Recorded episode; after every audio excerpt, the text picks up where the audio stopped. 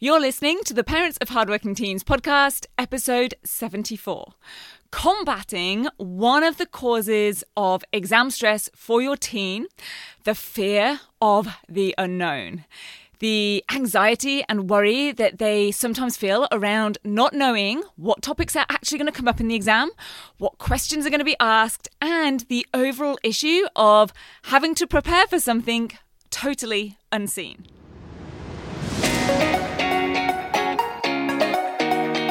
I'm Katie Jones, and with over 15 years in education as an award winning high school teacher, international external examiner, and as a study coach, I've helped thousands of students skyrocket their results and confidence. And this podcast is where I share all my insights, tactics, and tips with you, the parent, so you can help your hardworking team get happy, smart, and successful in their study, and have you both enjoy the journey along the way.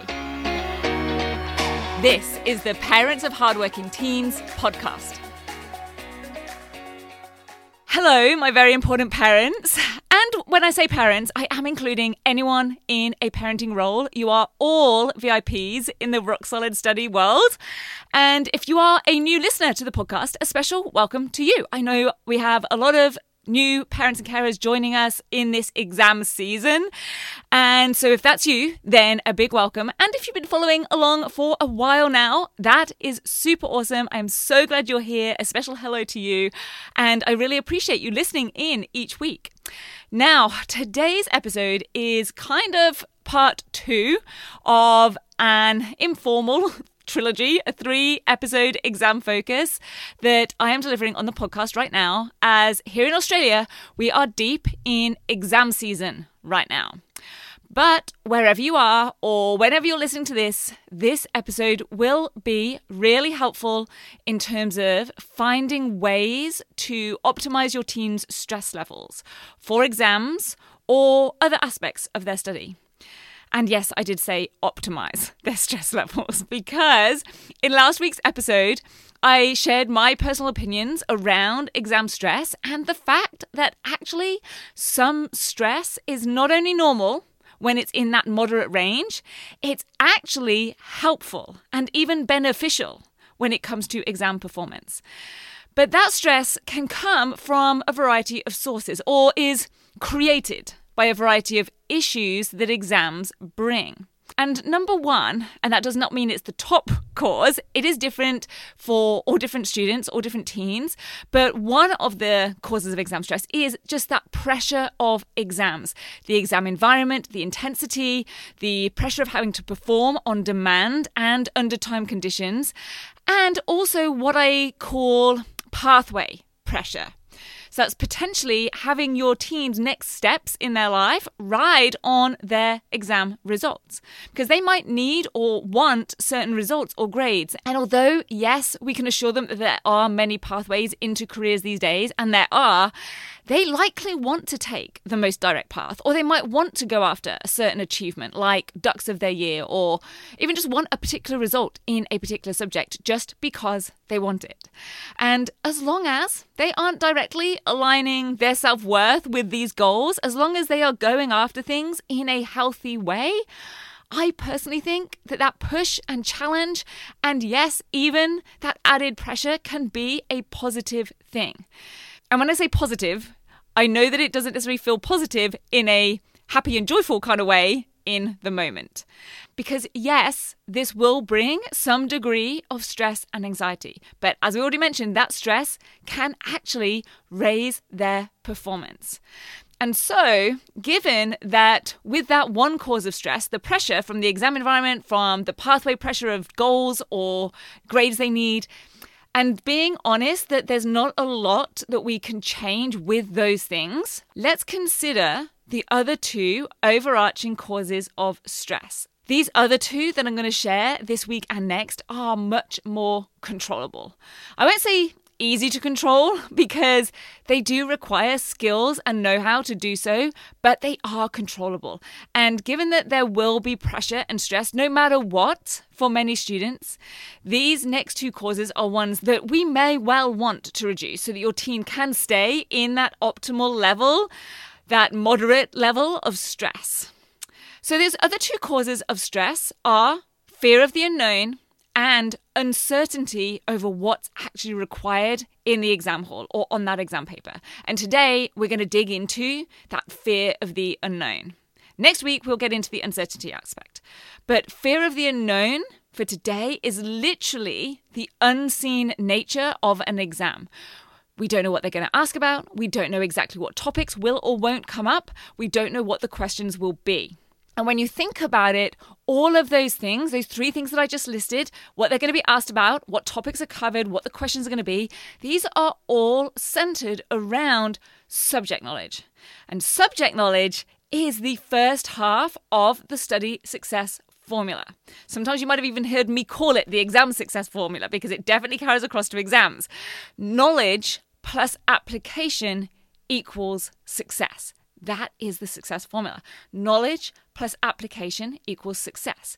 And that fear of the unknown is coming into that knowledge part. So your teen's brain might be spinning with worry about things like what questions and topics are going to come up. Will I know the answers? Do I know those topics well enough? Which ones do I know really well and which ones am I less strong in? Or, in other words, what are they hoping that they're going to get asked about? And what are they really hoping they don't get asked about on that exam paper?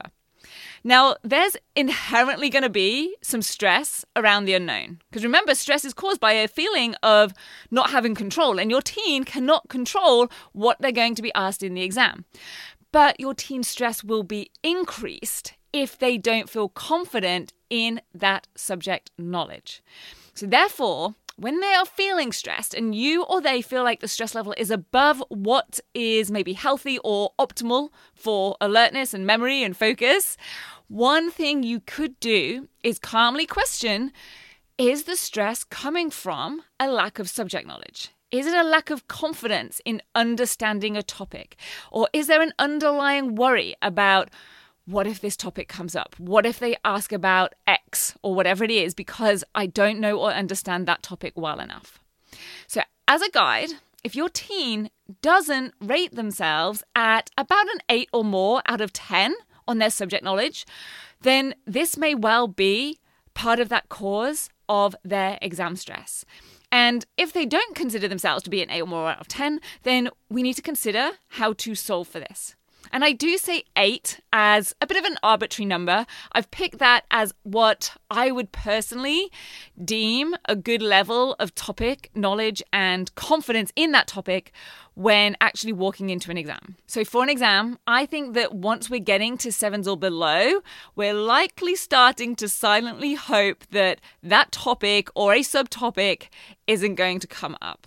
So, the next question to ask of your teen is well, did they ever feel like they were at least an 8 out of 10? As in, when they first were learning that subject content, did they get it? And if so, if they're like, yeah, at one point I did feel like I was at least an 8 out of 10, then this is just about revision. They've just forgotten parts of it, and that is completely normal. We often need spaced repetition for something to really stick, and that's why they have to revise. And I will come back onto revision in a moment. But if they feel like they never were at least an 8 out of 10, then they likely need to actually learn the topic or the concept more comprehensively. And you can't really revise something that you never fully understood in the first place. Learning it is different to revising it. So you can see that figuring this out with your teen does require some honesty and some self awareness on their part because if we don't really diagnose the root cause, then we can't really take the best form of action to solve for it. Now, if they need to go back and fully learn a concept or a process, then they might do well to find a time to sit with their teacher and ask them to go through it with them.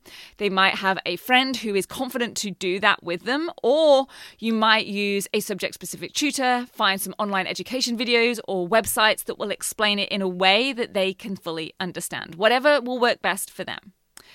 But let's go back to the other situation where they did once know and understand that topic well, but now they need to revise it. They need to bring that knowledge and confidence level back up. Now, I always advise students to at least know something about every topic that could be asked about in the exam. So, if time is tight, then covering a little bit of everything, revising a little bit of everything is generally safer in my experience than being really strong in some areas but pretty weak in others. Because otherwise, they're just relying on having the right, in inverted commas, topics come up for them. And if they don't, then it can be a bit disastrous. Well, maybe not disastrous, but it's not going to be good. And we just don't want a situation where they can't at least write something in response to a question because the good news is it's pretty easy to pick up the low level marks in questions, and we definitely want them to be grabbing any of the low hanging fruit that is hanging around on an exam paper. But actually actioning this, actually prioritizing putting more time and effort into their weaker areas during revision can be tricky because we naturally tend to want to work on things that we're good at. We are happier revising topics that we like or that we do well in when actually we need to be doing the opposite. So, if your teen is in this situation, I would advise them to list out all of the topics that they have for an exam and have them use syllabus dot points to do that. Don't just have them relying on the notes that they already have. They do really need to consult exam board documents for that. And then rank or rate themselves in terms of how strong they are in each of them. And then prioritize those with the lowest scores in their revision. And that leads me to the revision itself. Revision needs to be active. I see so many students using passive revision techniques, copying out diagrams, relying on repetition to burn information into their memories, writing information out onto cards without transforming it in some way. These are all passive techniques. And so, in order to make revision active, the information that they are revising needs to be converted or transformed in some way. Now, I discussed this in detail in episode 52. It's literally an episode called Active Revision. So go download and listen to that for more ideas and explanations on how to have your teen actively revise rather than passively so that the information stays in their memory, flows from brain to paper in the exam hall, and allows them to respond to whatever question is being asked about. And quick note here practicing past papers is not technically revision. I got asked about this recently, so I thought I'd share it with you. Practicing past papers can be a way to see how well they know the content. So it might be a good way to see how they would rate themselves on how strong their knowledge really is for a topic. But doing the actual questions, responding to the questions, and practicing that is more a way to actually practice and hone exam technique. It's not necessarily revision in itself. An exam technique and having your teen be able to actually show they know this subject content that they have learned and revised so hard is what we're going to get into on the next episode, addressing the uncertainty that so many students have or feel around things like what the examiners really want, what the questions actually are meaning or asking, and what the mark schemes state as being required in their answers. In other words, how to put that knowledge and information that they have learned and revised across on the paper, how to actually show they know it and get maximum credit for it. So, join me back here next week for that. And be sure to click follow on the podcast wherever you listen so that you automatically get each episode onto your phone as soon as it drops.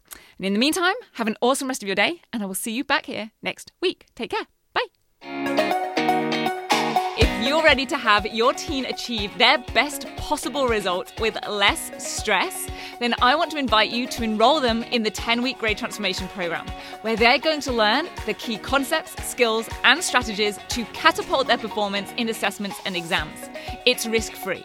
They either achieve bigger and better results with a whole lot more confidence in 10 weeks, or we refund you in full.